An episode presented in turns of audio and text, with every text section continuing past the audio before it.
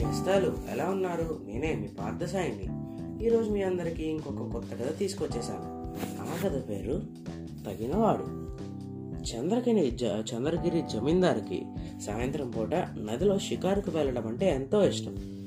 పడవ నడిపేందుకు ఒక వ్యక్తిని నియమించారనమాట అతను జాబ్ మానేయడంతో ఇంకో వ్యక్తి కోసం వెతుకుతున్నారు.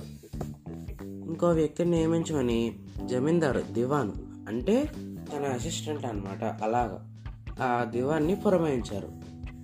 నది చాలా గట్టిగా ప్రవహిస్తూ ఉంటుందన్నమాట చాలా ఫోర్స్తో ఎన్నో మలుపులు తిరుగుతుంది.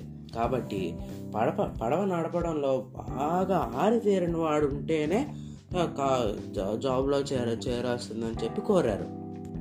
దివాన్ ఎంతో మందిని పరీక్షించి చివరికి వారిలో నుంచి రాముడు భీముడు అనే ఇద్దరిని ఎంపిక చేశారన్నమాట. వారిని జమీందారు దగ్గరకు పంపాడు. రాముడు పడవ నడపడంలో నేరపరే కాకుండా మంచి ఈతగాడు కూడా. భీముడికి పడవ నడపడంలో బాగా నైపుణ్యం ఉంది. కానీ ఈత అంత బాగా రాదు. దాంతో జమీందారు రామునే ఆ పడవలోని తీసుకెళ్ళడానికి నియమించుతారనుకున్నాడు దివాన్. కానీ దానికి ఆపోజిట్గా భీముణ్ణి అంటే ఈత సరిగ్గా రానోణ్ణి తీసుకున్నారనమాట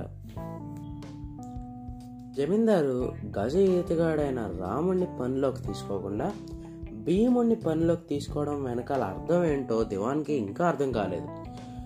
అదే సందేహాన్ని డైరెక్ట్గా వెళ్ళి జమీందార్ని అడిగాడనమాట ఇప్పుడు జమీందారు రాముడు మంచి ఈతగాడు కాబట్టి ఎలాంటి పరిస్థితుల్లోనైనా ఈదుకుంటూ ఒడ్డుకు రాగలననే మంచి ధీమా ఉంటుంది. దాంతో తను ఇష్టానుసారంగా పడవను నడిపే ప్రమాదం ఉంది. కానీ భీముడికి ఈత అంతగా రాదు. కాబట్టి ప్రాణభయంతో పడవను జాగ్రత్తగా నడుపుతాడు అంటూ అసలు సంగతి చెప్పాడు జమీందారు. అయితే ఈ కథలో నీతి ఏంటంటే మనం ఒక డెసిషన్ తీసుకునేటప్పుడు ఇన్ని విధాలుగా ఆలోచించాలి. అది మనకి యూజ్ అవుతుందా? యూజ్ అవుతుంది. ఎలా యూజ్ అవుతుంది? మనకి ఏమై పక్క వాళ్ళకి కానీ మనకి ఏమైనా ఏమి ఇబ్బంది జరగదు కదా? అలాగనమాట. సరేనండి మరి. ఈ కథ ఇంతటితో సమాప్తం. మళ్ళీ రేపు ఇంకో కొత్త కథతో మీ అందరి ముందుకు వస్తాను. అంతవరకు సెలవు.